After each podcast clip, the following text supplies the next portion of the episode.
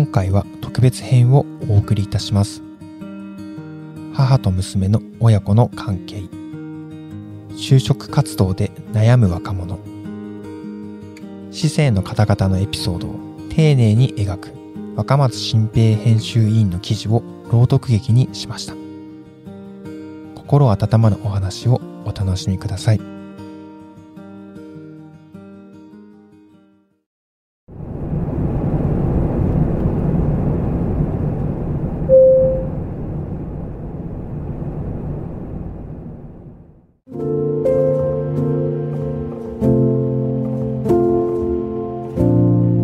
私高橋美希は福岡空港から中部国際空港へ向かう飛行機に乗っていた。福岡県内の大学に通う4年生で就活は2008年のリーマンショックの影響でうまくいっていなかった。内定ゼロ。不採用は70社ほどだった。留学経験もあり海外とつながりのある会社の営業職を中心に受けていたが7月に母校の高校で教育実習を行ったのをきっかけに志望先を教育関係にも広げ始めた頃だった。その日は愛知県で学習塾を展開する会社の最終面接のために登場。食費を節約するために自宅でホットケーキを焼いて切り分けて弁当箱に入れて持ち込んだ。機内で昼食として食べ終わったタイミングだった。容器を洗いましょうか CA の女性が声をかけてきた。え、そんなことまでしてくれるの？と驚きながらも、お願いします、と手渡すと、しばらくして綺麗になった弁当箱が帰ってきた。中部国際空港に到着して飛行機から降りようとした時、弁当箱を洗ってくれた女性がキャンディーと一緒に手紙をくれた。すべて手書きで、乗務クルー一同よりとして、こんな文章が書かれていた。本日はご登場いただきましてありがとうございました。お客様の第一印象は、ホットケーキのように優しくて温かいお人柄でした。面接などでは緊張されることと存じますが、お客様のお人柄と笑顔を武器に頑張ってください。お客様にとって最高の仕事に出会われますことをお祈り申し上げます。乱筆失礼しました。CA との会話の中で就活のことは全く触れていない。リクルートスーツを着ていたからそう判断したのだろう。これまで家族や友人から励まされたことはあったが、初めて会った人に応援された経験はなかった。驚きつつも勇気をもらえた気がして素直に嬉しかった。もともと最終面接だったので、飾らずありのままで行こうと思っていたけれど、この手紙を読んで、失敗してもここで終わりじゃない。また頑張ればいい。と気持ちが軽くなった。到着後、名古屋市の熱田神宮にお参りしてから臨んだ面接。見事、初めての内定が出た。その会社に入り4年間勤めて転職したが縁もゆかりもなかった愛知に今も住み続けている。10年後手紙をツイッターで公開した。新型コロナウイルスの影響で沈んだ気持ちになりがちな今だからこそこのエピソードを知ってもらいたいと思ったからだ。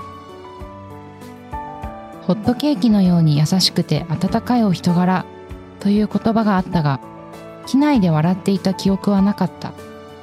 無意識で出ていたのかな？出会いを大切にし気持ちを行動で表すことを教えてもらった出来事だったと思う。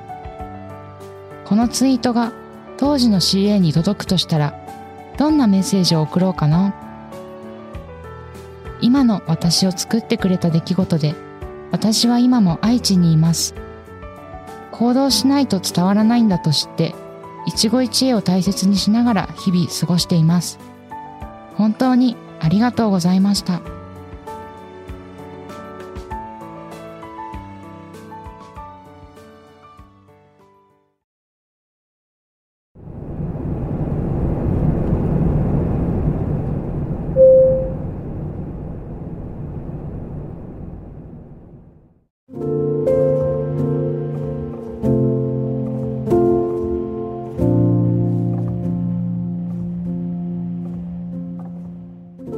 私、中野陽子は、客室乗務員として福岡空港から中部国際空港へ向かう全日空機に乗っていた。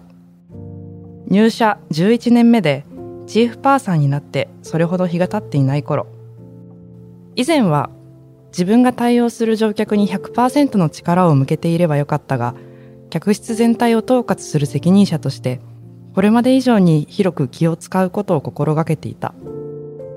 先輩ママの話を参考に、哺乳瓶を使い終わった母親を見かけたら、消毒まではできませんが、洗いましょうかと声をかけることもあった。機内後方に向かって左側の席にリクルートスーツ姿の女性がいた。カバンから取り出した弁当箱にはホットケーキが入っていた。機内で食事をする人はほとんどが空港で買ったお弁当。手作りは珍しく、しかも中身がホットケーキだったため印象に残った。食べ終わるタイミングを見計らって、容器を洗いましょうか？と声をかけた。すると女性は驚いた顔を見せ、しばらくしてからお願いします。と、弁当箱を差し出した。洗い終えた弁当箱を返した後、機内マニュアルを下敷き代わりにしながら、彼女宛てに手紙を書いた。会話の中で就活のことは全く触れていない。リクルートスーツを着ていたからそうだろうと判断して書いた。心がけたのは自分が感じた第一印象を伝えること。就活生にとって知りたくてもなかなか聞く機会がないと思ったからだ。声をかけた時の驚いた表情の純粋さ。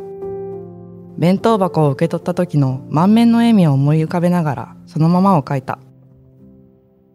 中部国際空港に到着してドア付近で乗客を見送る中でリクルートスーツ姿の女性を見つけた。ご搭乗ありがとうございました。と声をかけ、キャンディーと一緒に手紙を渡した。